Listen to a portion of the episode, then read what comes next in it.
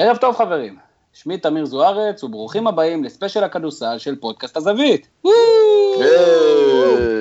יפה. אז למי שזו הפעם הראשונה שהוא נתקל בפודקאסט שלנו, נזכיר שאתר הזווית הוא אתר תוכן ספורט שמשתדל לשמור על אובייקטיביות ספורטיבית, על רמת שיח גבוהה, וזה בעיקר כי הוא מתבסס על כותבים מגוונים, זה גם המקום להזכיר שכל מי שמעוניין יכול לפנות אלינו באתר הזווית, הזווית.co.il, ודרך לשונית הזווית המצטרפים להציע את כישורי הכתיבה שלו באתר. אז כמו שכבר בטח הבנתם, לאחר 14 פודקאסטים שבהם הקדשנו זמן מועט מדי לענף הכדורסל, החלטנו להרים ספיישל מיוחד לחובבי הכדור הכתום, ואיתי שני מומחי תוכן לעניין, ערב טוב לבלוגר שלנו, אלון שאול. ערב טוב.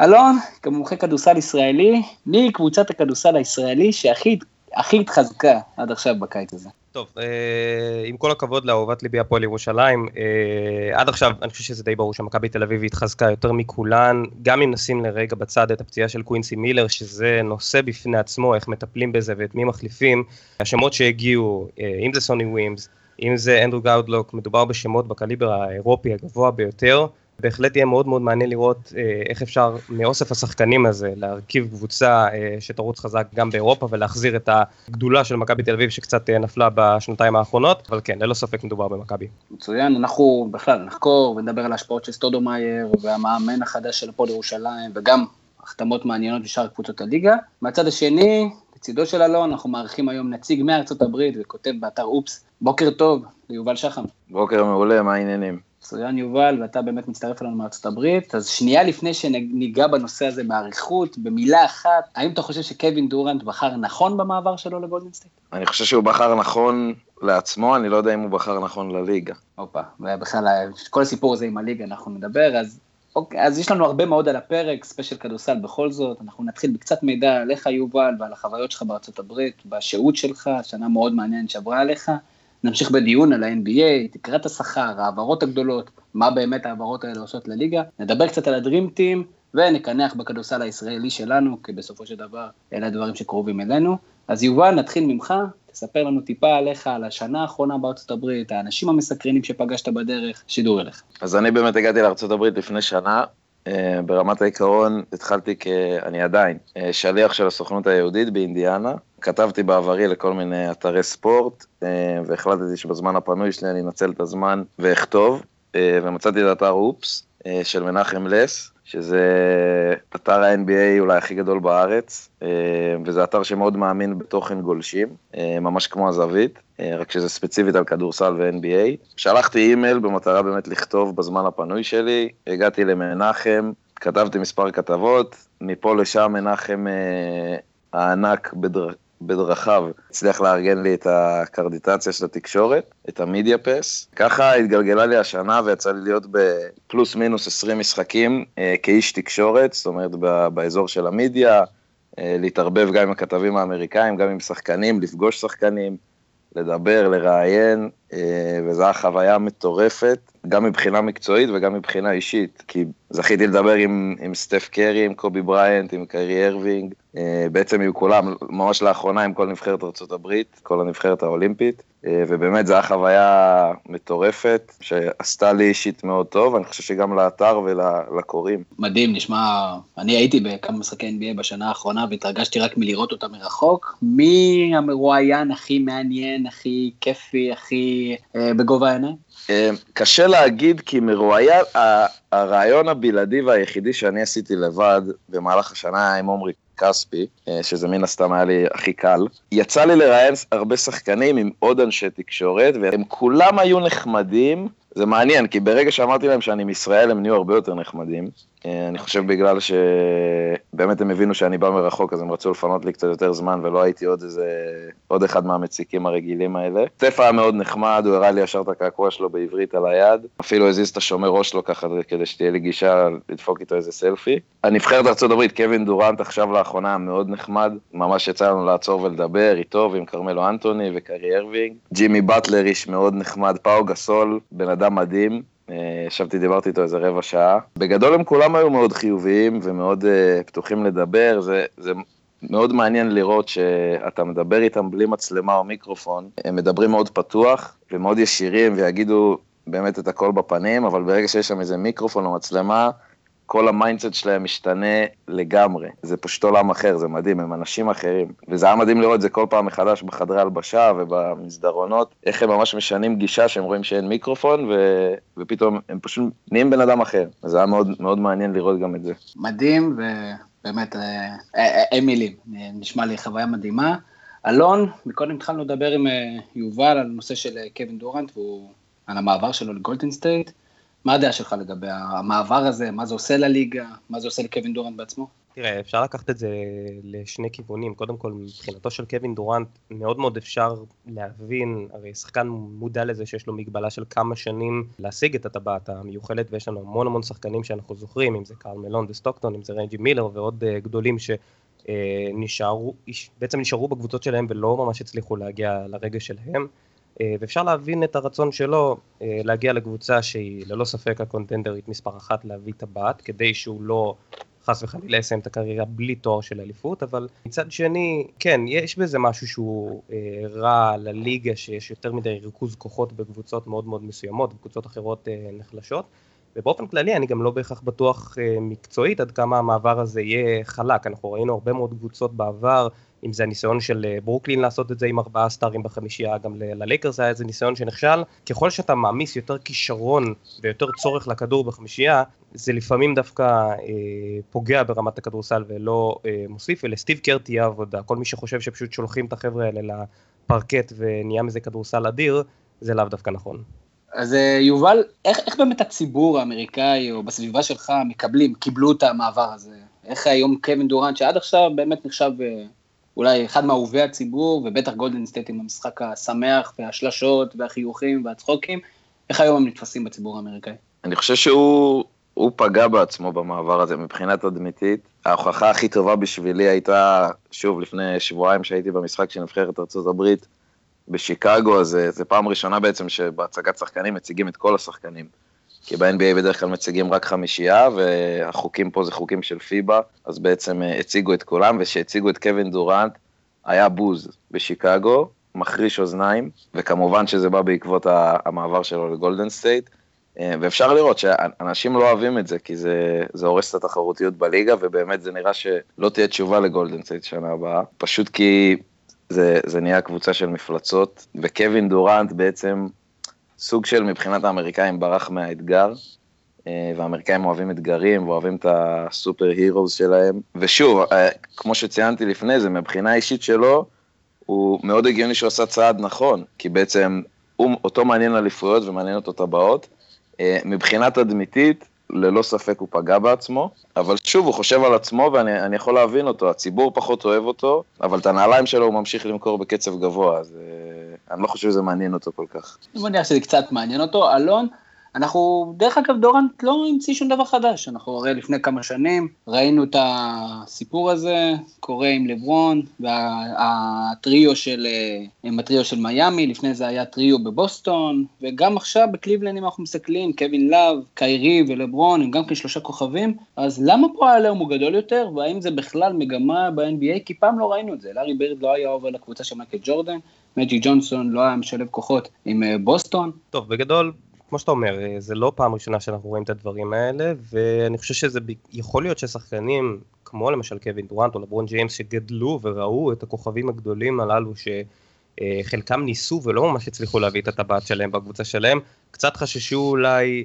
לסיים את הקריירה בלי טבעת, אולי אה, קיבלו איזושהי מוטיבציה, ראו את ה... לא יודע, שהדשא של השכן ירוק יותר, וכמו שגם, אה, כמו שנאמר פה מקודם, גם כן, אה, על ידי יובל, אה, האמריקאים אוהבים את הסיפור הזה באמת של אה, גיבורים ושל אה, לגבור על המכשול, ובטח כשעכשיו מעלים מהאוב כל מיני ציוצים של קווין דורנט מלפני כמה שנים, איך הוא מבקר שחקנים שעוברים לקבוצות החזקות ולמה לא אה, נשאר בקבוצה שלהם ולנצח אותם משם. אה, יש בזה איזשהו עניין קצת בעייתי, אבל אם אני כן אגיד נקודה אחת לזכותו של קווין נורנט, זה ספציפית ההיבט של איזה קבוצה נבנתה סביבו באוקלהומה, יכול להיות שהשנה היה אולי הכי קרוב לתואר, על אף שהוא כבר הגיע לגמר עם אוקלהומה פעם אחת, אבל לא באמת היה צ'אנס ריאלי ביריבות בגמר, זאת הייתה באמת אולי השנה האחרונה שאולי היה אפשר לעשות עם זה משהו, למרות שנעשו כבר צעדים בקיץ כדי לנסות לחזק את הסגל. אני תמיד הרגשתי שמשהו בסגל של OKC תמיד חסר, ולא דווקא תמיד שמים את הדגשים הנכונים, אבל כמו שגם אמרתי מקודם, עצם העובדה שהוא עכשיו מגיע לקבוצה עמוסת כוכבים, יש לזה פוטנציאל להיות מפלצת בלתי עצירה, ויש לזה גם אה, פוטנציאל ליפול. יצטרכו למצוא שם את ההיררכיה הנכונה, כמו שעשו בטריואים אחרים, כדי לחלק את הכדור נכון, לחלק את הזריקות נכון. דורנט הוא שחקן של 20-30 זריקות במשחק בכיף ב-OKC בכמעט כל משחק. הוא נכנס פה למשבצת שגם סטף לוקח הרבה זריקות, גם קליי לוקח הרבה זריקות וגם דריימונד. יצטרכו למצוא שם את האיזון הנכון. מבחינה תדמיתית, ציינת את לברון ווייד ובוש במיאמי ובבוסטון, את אה, פול פירס וגרנט וריי אלן. יש פה הבדל אחד, ש... פול פירס, ריי אלן וקווין גרנט התאחדו בבוסטון כשלישייה גדולה, שלא הייתה, להם, שלא הייתה להם אליפות. זאת אומרת, הם כולם היו בלי אליפות והתאחדו ביחד כדי לקחת טבעת. לברון ג'יימס בוש ווייד, וייד הייתה לו אליפות אחת, אבל גם לברון הגיע כדי לקחת אליפות, להצטרף לקריס בוש, היה שם משהו יותר, לא יודע איך לקרוא לזה, אה, נקי, זה לא נקי או טהור, אבל קווין דורנט הצטרף לקבוצה אלופה. זאת אומרת, אם הוא היה מצטרף לעוד שני, או אולסטאר אחד, או עוד שני אולסטארים שאין להם אליפות, והיו יוצרים משהו ביחד, התדמית שלהם, זה היה נראה יותר טוב, פשוט כי האמריקאים היו מבסוטים. אה, זה משהו שנראה יותר טוב, זה חבר'ה שאין להם אליפות, וכאילו התאחדו ל-super team כזאת, לנצח את הקבוצה האלופה, שזה בעצם גולדן סטייט, או קליבלנד. אה, ובמקרה הזה דורנט הצטרף לקבוצה שכבר עשתה את זה, לחבר'ה שכבר יש להם אליפות, אז זה נראה קצת, זה, זה מרגיש קצת לא טוב, זה מרגיש פחות, פחות superhero, אה, ואני חושב שזה פוגע בו מאוד. נעבור קצת לאיך יבוא, איך זה הסיפור הזה הולך להשפיע על גולדן סטייט, אלון התחיל לדבר על זה שהאתגר הזה יהיה לא פשוט. מה השני שקל שלך על הסיפור הזה, יובל? אני מסכים איתו, אני חושב שעם כל הכבוד למערכת שיש שם, ובאמת יש שם שיטה שעובדת ומשחקים אותו דבר, ואין מישהו שהתרגילים הולכים רק אליו, קווין דורנט הוא שחקן שונה, גם מסטף קרי, ולדעתי זה הכל, ש... זה פחות שאלה, סטיב קר תהיה לו השפעה, אבל ההשפעה הכי גדולה תהיה של שאר השחקנים, זאת אומרת, איך הם ייקחו את אה, קווין דורנט ואת ההגעה שלו לקבוצה ובהיררכיה, ואם סטף באמת ייתן לו זריקות, או סטף ישמור את הכדור אצלו, איך, איפה קווין דורנט יתמקם שם בהיררכיה של הכמות, כמות הזריקות, וגם בקווין דורנט עצמו, אם הוא, אם הוא יוותר ויוריד מהאגו של עצמו בשביל הקבוצה. כי שוב, אם, אם משווים את זה למקרים אחרים, אז וייד בזמנו במיאמי מאוד הוריד, מה, אפשר להגיד, מהערך של עצמו בשביל לברון, ונתן ללברון להוביל. אה, בסוף כן צריך שיהיה מישהו אחד שיוביל, ויהיה מעניין לראות את השחקנים ודורנט עצמו, איך, איך הם מקבלים את זה ואיך הם מייצרים את, את ההיררכיה שלהם מחדש, ואני חושב שעל זה הם, הם יקומו ויפלו, פחות על האימון, אה, למרות שגם לזה יש משקל. אז בואו, אם אנחנו מסכמים את קטע דורנט וגולדן סטייט, אלון, הימור שלך, סקנדל או קרנבל? לא בהכרח סקנדל, אבל אה, כבר מיד אחרי המהלך הזה, ההימור הראשוני שלי היה שגולדן סטייט לא תיקח אליפות. אני לא יודע להצביע דווקא מי שכן, אבל משהו בתחושה הפנימית שלי, זה חצי עניין מקצועי, חצי עניין של תחושה. מרגיש לי שזה צעד לא נכון לשני הצדדים. אה, אני לאו דווקא הייתי נגד מעבר של אה, דורנט לקבוצה אחרת כדי לנסות להתחיל משהו חדש שאולי יצליח במקום אחר. אה, כי הרגשתי שבאמת יש איזושהי תקרת זכוכית שמגבילה אותו קצת ב-OKC, אבל אני מרגיש שגולדן סטייט היו צריכים, אני מניח שהם לקחו את זה בחשבון, הייתה להם קבוצה שעובדת מצוין, עם אה, היררכיה נכונה ועם איזון נכון בין המון המון שחקנים בסגל, עם ספסל חזק, יש פה גורם עצום שנכנס עכשיו פנימה ומאיים באמת לערער את כל מה שעבד שם עד כה. ואני לא חושב שקווין דורנט זה מי שהיה חסר לגולדן סטייט כדי לקחת את האליפות כבר בעונה הנוכחית שהם הפסידו את הסדרה לקוולירס. אני לא חושב, הם יהיו קבוצה חזקה מאוד במערב, יש לי תחושה שהם לא לוקחים את זה. מעניין, הימור שלך יובל? אני אומר שבמידה והם יישארו בריאים, כי ב-NBA מבחינתי זה הדבר הכי משמעותי, הבריאות, במידה והם יישארו בריאים, זה אליפות קלה. אני לא רואה קבוצה שמנצחת אותם, אה, במיוחד עם האופי של דורנט, אני חושב שהוא כן סופרסטאר בלי הרבה אגו. אה, ואני כן חושב שהוא יכול להשתלב שם ו- ולא להפריע, ואני חושב ש- שזה אליפות לגולדן סטייט. ישברו את שיא הניצחונות של עצמם? לא, כי אני חושב שהם למדו משנה שעברה. אוקיי, אז אני גם אוסיף את, ה- את הדעה שלי, לדעתי עוד תהיה להם עונה מאוד לא פשוטה בליגה הסדירה, בטח עד שהם יתאפסו על הספסל החדש והשחקנים החדשים, היה שם תחלופה די משמעותית בסגל. אני כן מאמין שהם יזכו באליפות, אבל זה לא יהיה פשוט. ואני לוקח את, הסיפור הזה של דורנט, אני מרחיב את זה קצת לליגה, האם אלון אנחנו בדרך למרוץ התחמשות של כוכבים, כי כבר בשנה שעברה הרגשנו שהתחרות בליגה הזאת יורדת, ועכשיו עם עליית תקרת השכר, שאנחנו עוד מעט קצת נרחיב עליה, התחושה היא שזה הולך לכיוונים של סופר טימס. האם זה מה שאתה חושב גם כן? תראה, זה לא, שוב, כמו שאמרנו, זה לא משהו חדש, זה כבר קורה עם כמה קבוצות לאורך השנים האחרונות, ויש תחושה שזה רק הולך ומתרבה. מאוד מאוד יכול להיות שזה מה שיקרה, יש שחקנים שאנחנו רואים שמסכימים לקחת אה, שכר יותר נמוך. אה, כדי להצטרף לקבוצות עם פוטנציאל אה, בחוזים של, לא יודע מה, עשרה מיליון דולרים לעונה, כדי להיות חלק מקבוצה שיש לה סיכוי לעשות משהו אה, טיפה יותר.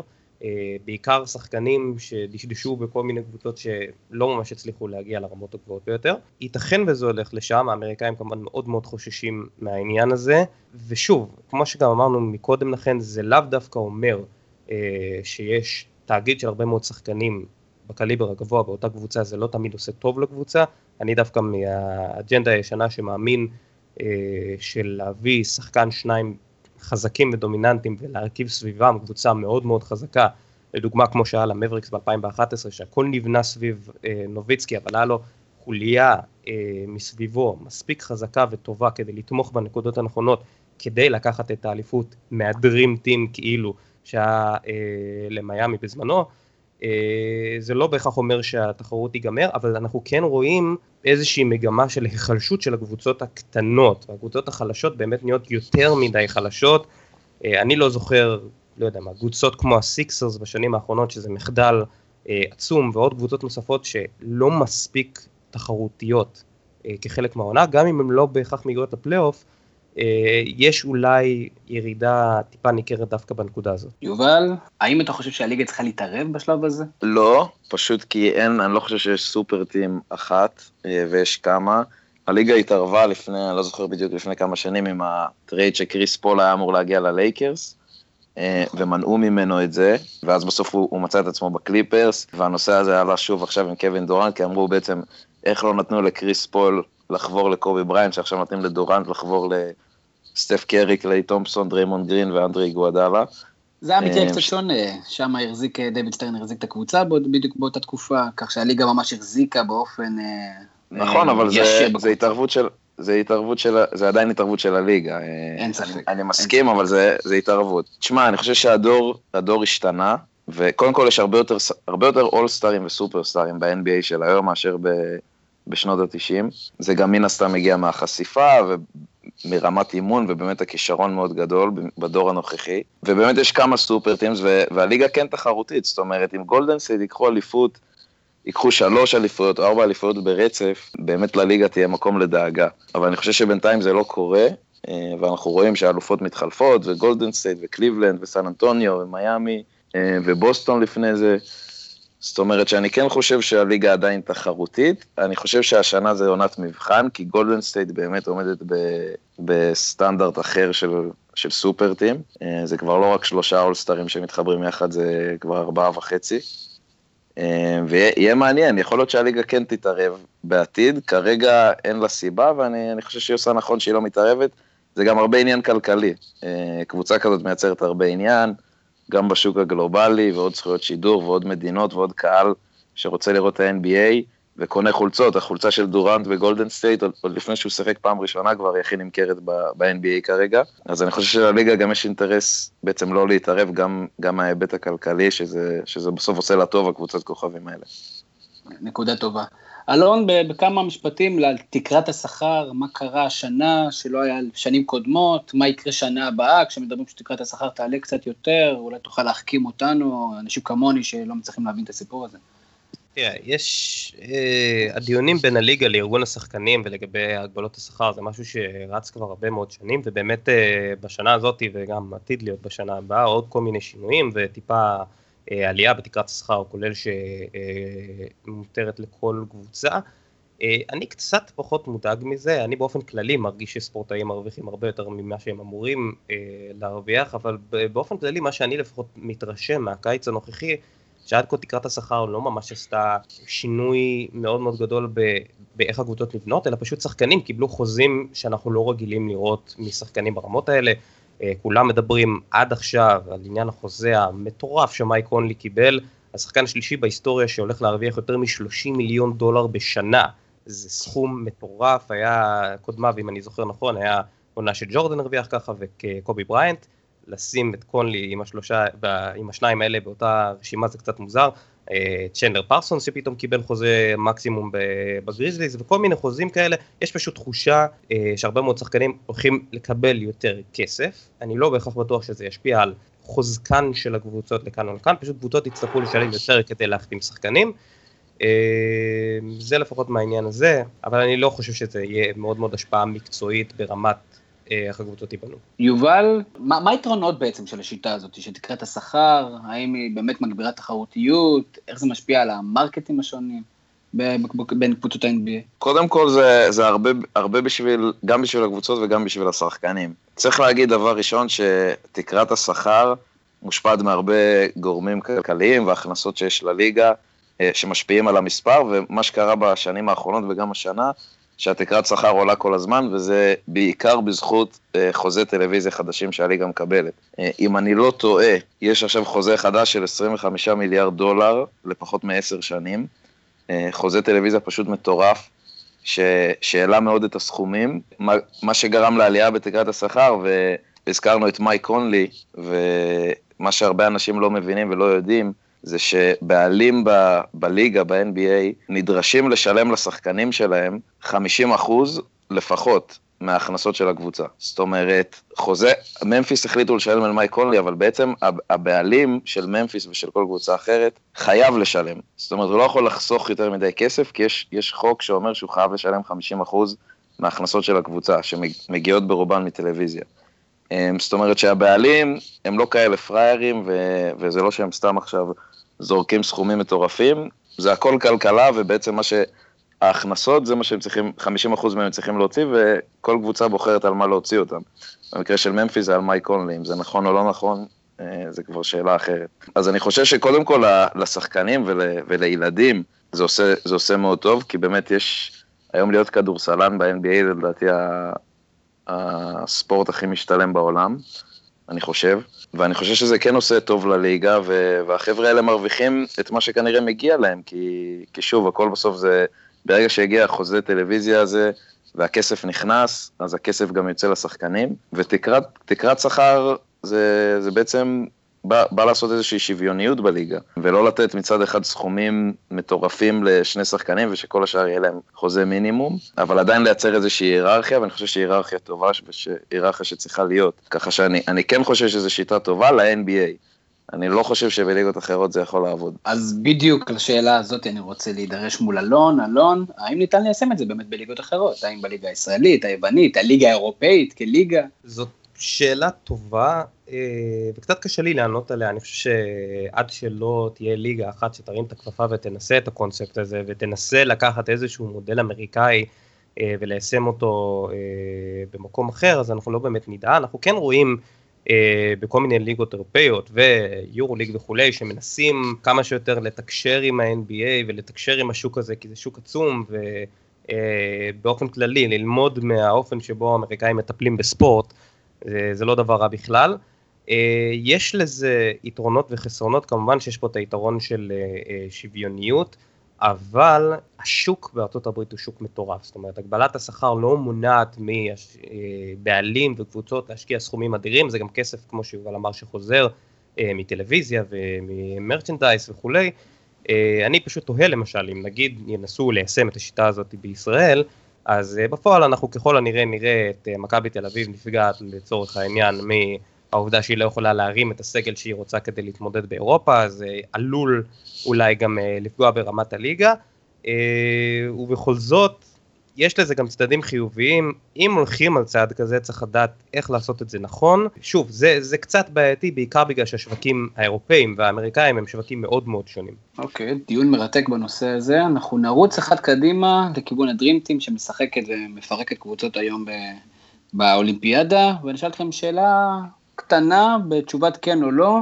נתחיל ממך יובל, האם הדרימטים הולכים להפסיד במהלך הטורניר אפילו פעם אחת? אני, על פניו זה נראה שממש לא. אני לא פוסל אפשרות שהם כן יפסידו אה, בשביל עצמם, זה נשמע אולי קצת מוזר, אה, אבל הפסד לפעמים עושה מאוד טוב ומוריד גם לחץ. אה, אני לא חושב שזה יקרה, כי באמת זה, זה, זה רמת כישרון פשוט, פשוט זה כמה רמות מעל שאר הקבוצות. מה שיפה בנבחרת ארה"ב, וגם לפני שבועיים דיברתי עם כולם ופגשתי אותם ב...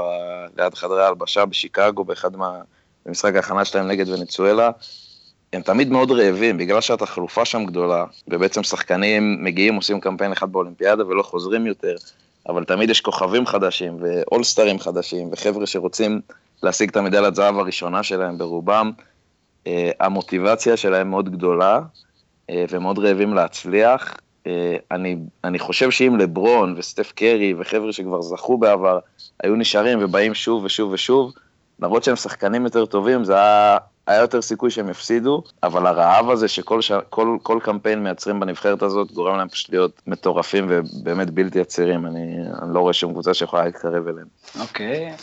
אלון אמר עכשיו יובל שהקבוצה, שהנבחרת הזאת היא מתחלפת כל הזמן, ומישהו שכמעט שלא מתחלף הוא כרמלו אנטוני. איפה הולך כרמלו אנטוני שעכשיו, שאחרי שעבר אפילו במספר הנקודות שלו באולימפיאדות את מייקל ג'ורדן, איפה הוא הולך להיות בדברי הימים של האולימפיאד, של הדרימטים? תראה, קודם כל, אה, איכשהו הוא נהיה איזשהו סלע אה, בנבחרת, ועם כמה שאני מאוד מסכים עם יובל שמאוד מאוד חשובה התחלופה, גם חשוב שיהיה איזשהו אה, בורג אחד, שניים, שלושה שמכירים את התהליך ומכירים את הכדורסל השונה, גם האמריקאים תמיד מדברים על השינויים העדינים בחוקה ובשיפוט ובשריקות ודברים כאלה, ובאופן כללי ההתנהלות היא קצת שונה, אנחנו גם ראינו איזה סרטון מצחיק אה, של פול ג'ורג' שותה כוס מים ומרים אותה אה, מאחורי הגב, בציפייה כמו ב-NBA שמישהו יבוא ויקח אותה, אבל אנחנו באולימפיאדה ואין כאלה אה, עוזרי קבוצה או משרתים או איך שתרצו לקרוא לזה. אז טוב שיהיה שם מישהו פרט למאמן שמכיר את זה, וכרמלו הוא סקורר אדיר ומפוצץ כישרון, אז אין פה איזה גם ירידה ברמה לצורך להשאיר איזשהו בן אדם כזה. כמובן שהוא ייזכר בתור אה, אחד הבולטים שהביא הרבה מאוד תארים אה, לארצות הברית, ועדיין אה, במקביל לכך, אה, עם, כזה, עם כזאת כמות של כישרון התקפי, אה, עדיין יזכרו אותו אולי קצת כפספוס מבחינת קריירת ה-NBA, אולי מבחינת קבלת ההחלטות, מבחינת תפקוד תוך כדי עונות, אבל יכול להיות שגם בשבילו זה איזשהו סוג של מפלט טוב אחרי עונות מתסכלות. אה, מאז הפיק שהיה לו אה, בנאגץ אה, רגע לפני שהוא עזב לניקס, אני לא ממש זוכר שהייתה איזו עונה שהניקס גרמו ל... לא לפחות להרגיש טוב ולהגיע לאיזושהי הצלחה קצת יוצאת דופן, ויכול להיות שגם מבחינתו להיות חלק עם הקליבר הגבוה ביותר ולהגיע להישגים וליהנות מהחוויה הזאת, זה יכול להיות גם משהו שעושה טוב בשבילו. אוקיי, okay, זה הדרימטים, ואני חושב שכרמלו אנטוני, אתה יודע, כשהוא נח כל השנה בניו יורק, יותר קל להגיע לאולימפיאדה, אבל זו אולי הדעה שלי. נעבור לכדורסל ישראלי, אלון, אתה מאוד מחובר לכדורסל ישראלי, ופתחת ואמרת על, ה... על מכבי תל אביב ועל הרכש שלה, ומעניין אותי לדעת מה אתה חושב על ההשפעה של סטודומאייר בכניסה שלו להפועל ירושלים. מה זה הולך לעשות להפועל ירושלים של השנה? אם קודם כל דיברנו, לפני כן דיברנו על השוק האמריקאי ועל מיתוג וכל מיני דברים כאלה, קודם כל סטודמאייר, בלי קשר למה הפועל ירושלים תעשה מבחינת, אה, מבחינה מקצועית, הוא הצלחה כי הוא סטודמאייר, כי להביא שם כזה לקבוצה זה מביא הרבה מאוד עניין, זה מביא הרבה מאוד סיקור, זה מביא הרבה מאוד אנשים לרכוש מנויים, אה, לפי מה שאני התעדכנתי בתקשורת בימים האחרונים, הפועל ירושלים שברה את שיא מכירת המנויים שלה וצפויים כרגע להיות לפחות 7,000 אה, מנויים בעונה הבאה, ואני שומע שההנהלה גם מכוונת ליותר אה, מכך, ולפי אחת הידיעות שגם קראתי, מהרגע שהוא חתם בקבוצה, תוך כמה ימים כבר נמכרו משהו כמו 900 מנויים. בקנה מידה של קבוצה כמו הפועל ירושלים זה עדיין מאוד מאוד משמעותי, אז מהבחינה הזאת, מבחינה כלכלית כמובן שזה טוב. אה, יש נקודה מקצועית שלי היא קצת מפריעה, וסטודמאייר בסופו של דבר הוא הימור. אנחנו בוודאי מדובר באחד השחקנים הכי גדולים שנחתו פה, אם לא הגדול ביותר. בתקופת השיא שלו הוא היה אחד הסנטרים הכי טובים בליגה, אין פה בכלל ספק. כיום, עם ברך שחוקה, עם גב שחוק, הוא לא אותו שחקן, הוא לא קרוב להיות אותו שחקן. וספציפית להפועל ירושלים זאת קצת בעיה, כי הפועל ירושלים אחרי שנתיים שהיא נכשלה באירופה, רוצה מאוד מאוד להצליח השנה ביורוקאפ, ובגלל זה היא הביאה גם סוג אחר של זרים, והיא בונה סוג אחר של קבוצה שיותר אה, נבנה על הזרים ופחות מסתמך על הישראלים, והנקודה אולי הכי בעייתית של ירושלים בשתי העונות הללו, היה היעדר סנטר משמעותי שאפשר לבנות עליו לאורך כל העונה. לפני שנתיים הביאו ג'וזף ג'ונס וטוני גפני ממש ברגע האחרון לפני תחילת העונה, וג'ונס היה כישלון. אה, בעונה שעברה בכלל התחילו עם סנטר עיקרי בתור דור פישר, שהוא כזה איפשהו בין 4 ל-5, בשתי העונות האלה הגיע סנטר אמריקאי במרץ. פעם זה היה דיון תומפסון, אחרי זה זה היה אילי הולמן בעונה שעברה, שברגע שהוא נחת בקבוצה, משהו בהתקפה הסתדר, עם תומפסון זה גם עזר לסדר את ההגנה, אה, אבל זה היה כבר מאוחר מדי כדי להציל את העונה האירופית, ואני ציפיתי מהמועדון להביא שחקן בנקר תותח לעמדה הזאתי, כדי שהם לא ייפלו עם זה שוב פעם, ואולי ללכת על הימור בעמדה אחרת. אז אנחנו רואים שמביאים את סטודמאייר, שהוא יכול להיות הברקה מטורפת, ומבחינה מקצועית לקרקס את הליגה ואת אירופה, אם הוא יהיה מחויב ואם הוא יהיה בריא, ויוכל להביא את מה שהוא היה לפחות עד לפני כמה שנים, אבל יכול להיות שזה גם לא כל כך יצליח, ובמקביל הם הביאו את שון ג'ונס, שהוא אה, סנטר אמריקאי צעיר, איפשהו בין power forward לסנטר אה, מוכשר, שעשה עונת אה, בכורה באירופה בספרד, עונה לא רעה, אבל השני שחקנים האלה על העמדה הזאתי, הם שניהם סוג של הימור, וירושלים או שתשחק אותה מאוד, אה, או שתיפול עם זה. אגב, לדעתי שון ג'ונס עלול להיות הפתעה מאוד מאוד לטובה אה, מהבחינה הזאתי, אבל סטודמאייר הוא עדיין מבחינה מקצועית סוג של סימן שאלה, גם מבחינת הרמה האישית שלו, מה הוא יכול להביא בכושרו הנוכחי ובגילו הנוכחי. אה, וגם מבחינת מחויבות וחיבור, אנחנו רואים שהוא נורא נורא מתחבר לארץ, ומדבר תמיד על הזכות שיש לו לשחק כאן, אבל uh, הרבה פעמים יש הבדל בין מה מדברים בתחילת העונה למה קורה תוך כדי, וכשהוא יצטרך לנסוע לכל מיני חורים באירופה, ועם הקבוצה תחווה משבר, נראה איך הוא יתפקד במסגרת הקבוצתית הזאת. באמת יהיה מאוד מעניין, הרבה פעמים ה, ה, כל, כל זר שמגיע לארץ הוא מתנסח מאוד יפה, עד שהוא צריך להתחיל להתאמן בכל מיני מתנסים. יובל, איך הייתה השנה של סטודמאייר בכלל? מה שקרה עם סטודמאייר, ב... לפני שהוא הודיע על הפרישה שלו מ-NBA, הוא היה שחקן חופשי, אה, והניקס, כי הוא היה מאוד מחובר לניקס במהלך הקריירה שלו, בעצם החתימו אותו ליום אחד כדי שהוא יפרוש במדעי הניקס, שזה דבר מאוד אמריקאי בעיניי. אה, הייתה לו עונה, תראה, ביחס ל-NBA הייתה לו עונה לא טובה, כי אתה רואה את המספרים שלו ו... והכמות דקות שהוא שיחק, במיוחד בפלייאוף, זה לא עונה טובה וזה לא אמר אסטודמאייר שלפני 6-7 שנים. מצד שני, שחקן שפתח, אני חושב, ב-30 ומשהו משחקים אה, בעונה האחרונה, בחמישייה של מיאמי איט, אה, וכן שיחק בעונה הרגילה, וכן בשיאו התמודד, ב, הוא שיחק באולסטאר והיה בחמישיית ה-NBA הראשונה, אה, זה שחקן ב, עדיין בקליבר שאני לא יודע אם ראינו בארץ. זאת אומרת שקשה מאוד לקחת את העונה שלו ב-NBA ו... ולה, ולהשליך אותה על מה שיהיה לו בארץ, כי זה באמת שונה וזה עולם אחר, ושחקן שקלע חמש נקודות ב-NBA יכול לקלוע 25 בממוצע בארץ. אם אתה שואל אותי לגבי אמר סטודמאייר, זה יקום ויפול על שני דברים שלאו דווקא קשורים בכדורסל מקצועי. הראשון זה הבריאות שלו, אה, הוא מאוד לא בריא בשנים האחרונות, זה גם הסיבה שהוא ירד כל כך ביכולת שלו, זה הפציעות, ופציעות זה בדרך כלל, במיוחד בגילו, זה משהו שנשאר איתך. והעניין השני זה, זה בערך כמו שאמרתי על קווין דורנט בגולדן סטייט, זה איך אמרה יראה את עצמו בתוך הסגל וההיררכיה בהפועל ירושלים. אם הוא יבוא בתור אני הכוכב מה-NBA וכל הבלאגן שיהיה סביבו ושהוא מעל כל הקבוצה, זה יהיה כישלון. אה, כי אין מה לעשות, בסוף ספורט זה משחק קבוצתי, והחבר'ה בירושלים לא יאהבו אותו אם הוא יתנהג בצורה כזאת. אז זה המון שאלה של האגו של המארה, ואיך הוא ישתלב במערכת, ואיך הוא יתייחס ל... לבחור כמו בר תימור.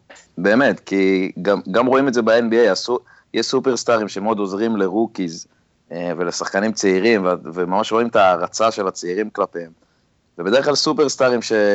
שלא שמים על הצעירים, אה, יש, יש היררכיה ויש חדר הלבשה פחות בריא. אה, ואני חושב שפה זה סיכון מאוד גדול בשביל ירושלים, כי באמת ההבדלים בין אמרה לשאר הסגל הם הבדלים תהומיים, הן מבחינת המעמד או מבחינת הכסף. לאו דווקא המשכורת שהוא מקבל, הכסף פשוט שיש לו כרגע וכל מה שהוא עשה ב-NBA. אז אני חושב שזה יהיה הגורם, יותר מכדורסל, זה יהיה הגורם הכי משמעותי להצלחה של אמרי בירושלים. אין ספק, זה הסיפור הכי גדול של הכדורסל הישראלי בקיץ הזה. אלון, בקצרה, דיברנו מקודם על מכבי, תן לנו עוד, איפה אתה חושב שמכבי תל אביב צריכה להתחזק, וגם כן, מה אומר, מה זה יעשה לקהל, זה שעד עתה לא היה חיזוק ישראלי, ויכול להיות שגם לא יהיה חיזוק ישראלי משמעותי השנה, ואיפה אתה רואה את מכבי תל של השנה? טוב, קודם כל אה, צריך לקחת בחשבון את העובדה שכל פרשיית קווינסי מילר עדיין לא נפתרה סופית, אנחנו קראנו היום באתרים השונים על כך שהושג איזשהו סיכום עם קווינסי מילר שהוא יחלים בתל אביב ויעשה את כל תקופת ההחלמה שלו כאן, וכנראה גם האריך את החוזה שלו בעונה נוספת כדי בעצם לשמור אותו כשחקן של מכבי, גם אם זה יהיה רק לסוף העונה הזאתי, או בעיקר במחשבה לעונות הבאות, כי מכבי מבינה שקווינסי מילר הוא שחקן שאין כל כך תחליף לשחקן כמוהו באירופה, אה, והוא שחקן מאוד מאוד מיוחד אה, בעמדה שלו ובדברים שהוא מביא, וייתכן וההשקעה בו עוד תשתלם בהמשך. מאוד מאוד תלוי איך הוא יחזור מהפציעה. אבל כמובן שבנו עליו מאוד, הוא היה אמור להיות שחקן חמישייה, ושחקן חמישייה מוביל, וצריך להביא מישהו במקומו, אנחנו קוראים על המון המון שמות אה, אה, בימים האחרונים, ובכלל בתקופה האחרונה, היה גם דיבור אפילו על קריס קופלנד שנמצא היום ב, עם המשלחת של עמרי כספי בארץ. קודם כל הם צריכים לפתור את הפלונטר הזה. אה, אני מאוד מאוד מתחבר לטקסט שכתב שי האוזמן אה, בוואלה, והוא דיבר על אה, מי צריך להחליף אותו, והוא הזכיר את העניין שבדיוק על מה שדיברתי עליו לפני דקה. אין כל כך קווינסי מילר שני באירופה, זאת אומרת אין שחקן שיביא בדיוק את אותם דברים כמוהו, גם אם זה ברמה קצת יותר או קצת פחות, ולא צריך למצוא בכוח תחליפים שבכוח ינסו להכניס אותם למערכת, צריך להבין שאולי צריך להביא שחקן אחר וקצת לשנות את שיטת המשחק. אני קורא אה, כבר בתקופה די ארוכה שכנראה סמרדו סמואלס מנסה אה, להתיר את חוזהו בברצלונה וזאת יכולה להיות אופציה לא רעה. אה, מכבי צריכה להבין מה יש לה כרגע ביד אה, מבחינת שאר השחקנים, מה הם נותנים התקפית, מה הם נותנים הגנתית. אה, ובהתאם לכך להביא שחקן מתאים, גם אם הוא יהיה יותר ארבע, גם אם הוא יהיה יותר חמש, הם צריכים מאוד גבוה אה, אחד לסגל.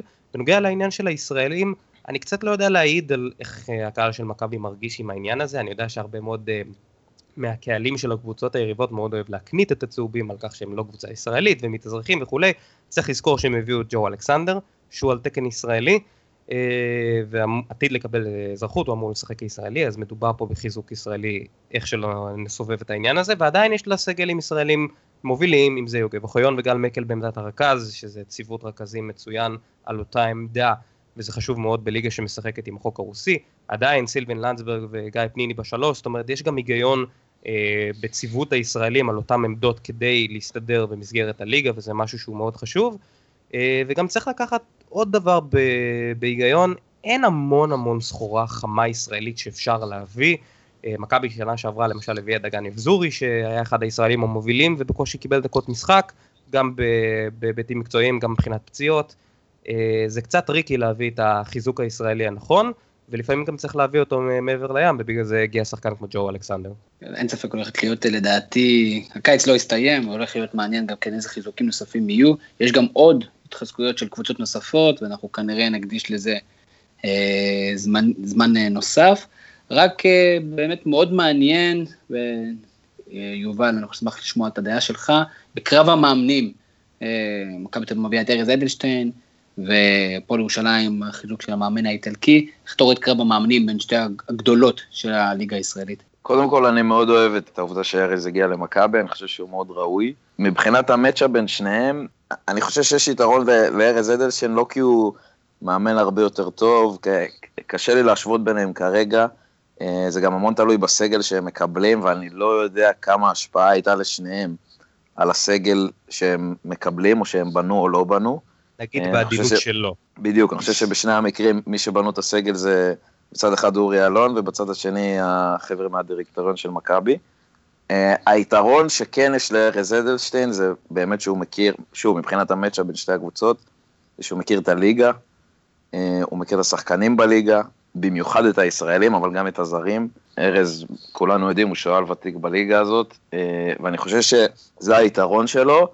שללא ספק אי אפשר לראות אותו בהתחלה במיוחד, כי בסוף גם, אה, גם בהפועל ירושלים ילמדו להכיר, המאמן והעוזרים שלו ילמדו להכיר את הליגה, וזה באיזושהי צורה יתאזן. אבל בסוף, באמת, זה, זה בסוף יהיה השחקנים, והמצ'ה בין המאמנים הוא משמעותי, אני לא חושב שהוא קריטי.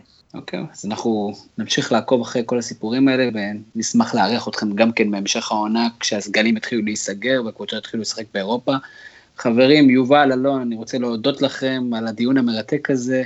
יובל, אנחנו נשחרר אותך לווגאס, ששם אנחנו נקווה שתצליח להספיק, להשיג מימון וכרטיס טיסה חזרה לארץ. תודה רבה. אין בעד מה, תודה לכם. אני אשתדל. מצוין, תעדכן אותנו בסוף. אלון שאול, תודה רבה על הדיון. איך היה הפודקאסט הראשון? היה נהדר, שמחתי להיות, ונחזור לפה עוד. אין ספק. אז uh, תודה רבה לכם uh, לכל המאזינים, אני מזכיר לכם שכל מי שחושב שהוא מסכים עם אלון או יובל או לא מסכים איתם ורוצה לכתוב לנו, יכול לכתוב לנו באתר ואנחנו נעלה את הפוסט, יכולים להצטרף כבלוגרים לאתר הזווית, בזווית.co.il, תוכלו גם למצוא אותנו בפייסבוק, בחיפוש הזווית, יכולים לעשות עם שתי ו' ועם ו' אחת, אתם כבר תמצאו אותנו, וכמובן, לא יכול להיפרד לפני שנודה לברק קורן, האיש שמאחורי הקלעים, האיש באוזנייה, האיש שאומר לי בעצם מה לעשות ומוציא אותי טוב. שיהיה לכם לילה טוב או בוקר טוב, שאלה איפה אתם שומעים אותנו. ביי ביי.